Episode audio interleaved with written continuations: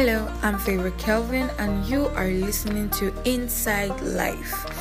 From business to fashion and relationships to music, we talk about every experience noteworthy, every story worth sharing, and every information worth saving.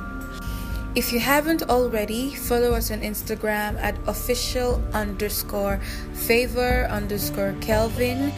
Like and subscribe to this channel and go ahead and send me a voice message. I'll be waiting to hear from you.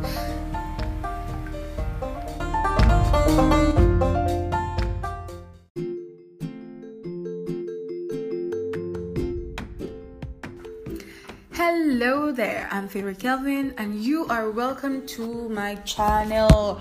It's so good to have you back here listening to me. I love you so much. Thank you for listening. If you haven't already, please, please, please subscribe.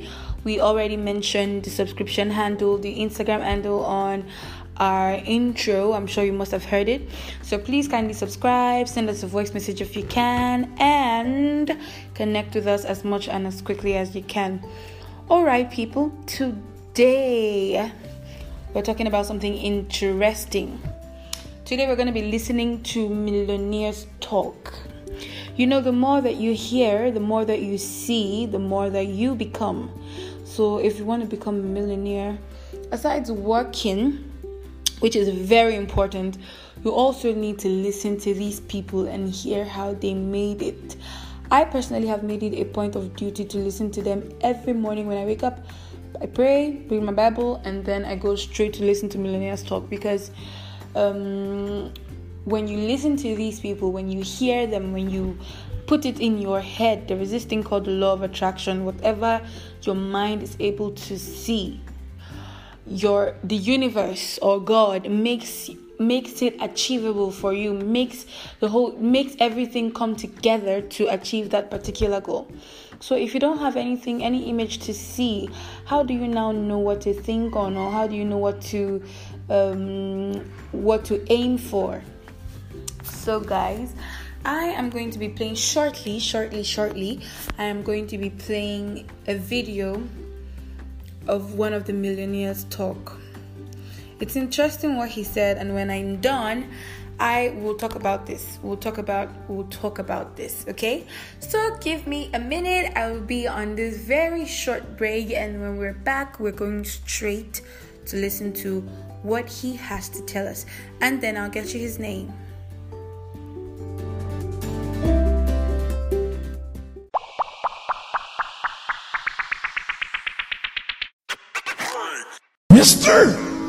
You loan me quarter? And I thought, do I want to reward this behavior? And so I thought, well, could I teach him something? So I asked him a question back. I said, is that all you want is a quarter? He goes, yeah, just one quarter. One quarter changed my whole life. One quarter. I said, really? Said, yeah, one quarter.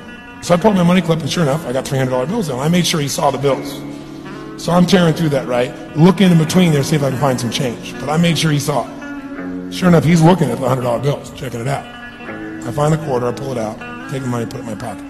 I notice he's watching my hand going into the pocket. I took the quarter and I looked at him and I said, Sir, life will pay any price you ask of it. I gave him the quarter. What's the difference between him and me? I mean, I was 24, 25 at the time, doing what I love most, have my mission in life. And he's in his early 60s, drunk on the street begging for quarters. What's the difference? And I thought, wow, maybe the answer to that question is what I just told him. Life will pay whatever price you ask of it. But you know what's interesting? You got to ask intelligently. In the Bible it says, ask and you shall what? Pretty good formula. You ought to look into it. But you know what? It says, ask and you shall receive, but I'm sure it meant ask intelligently. I'm sure that's what God meant. I'm sure he didn't mean bitch and you will receive. Whine and you will receive. I don't think that was the instruction. Now, if you were going to ask intelligently, there might be five elements of that. Number one, you'd have to ask specifically, wouldn't you? You wouldn't ask in a general way. People do all the time. They go, I want more money. Fine, here's a dollar, get out of here. Very often you're getting what you're asking for. You're just not aware of how general you're asking. Clarity is power. The more clear you are about exactly what it is you want, the more your brain knows how to get there.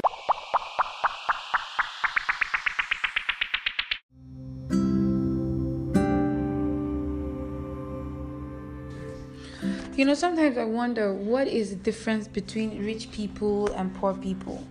We all have equal heads, equal legs, equal number of everything most of the time, in most cases.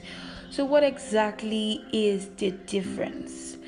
And according to this video that we, or this audio that we have just listened to, according to this audio that we have just listened to, there is no difference. The only difference is what price both individuals asked for.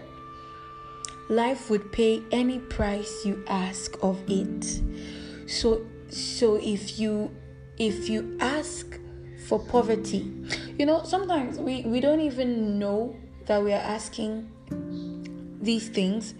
We don't know that whatever it, it is happening in our life is as a result of what life understood that we asked for. That means every action that we engage in is a request, is placing a demand on life. And that action, life can only respond to that action in a measure that is fit. Okay? And then he says, How do you ask? That means there are ways to ask. Sometimes we ask so generally and we're like, Oh my God. According to him, he said, I want more money, I want more money. And then um, and then there is no specificity. How do you ask? Bible says, "Ask and shall receive." He says, "Ask intelligently." And how do you ask intelligently? You have you have to ask. You gotta ask specifically. Clarity is power clarity is power when someone is clear about what they want or what what they what where they're going or who they are it's easier to navigate through life it's easier to to know what what it is you can allow into your space so thank you so much for being with me today i hope you enjoyed this podcast if you can please send me a voice note i would like to hear from you and I'll see you in my next episode. Until then, be cool, be safe. Love you all.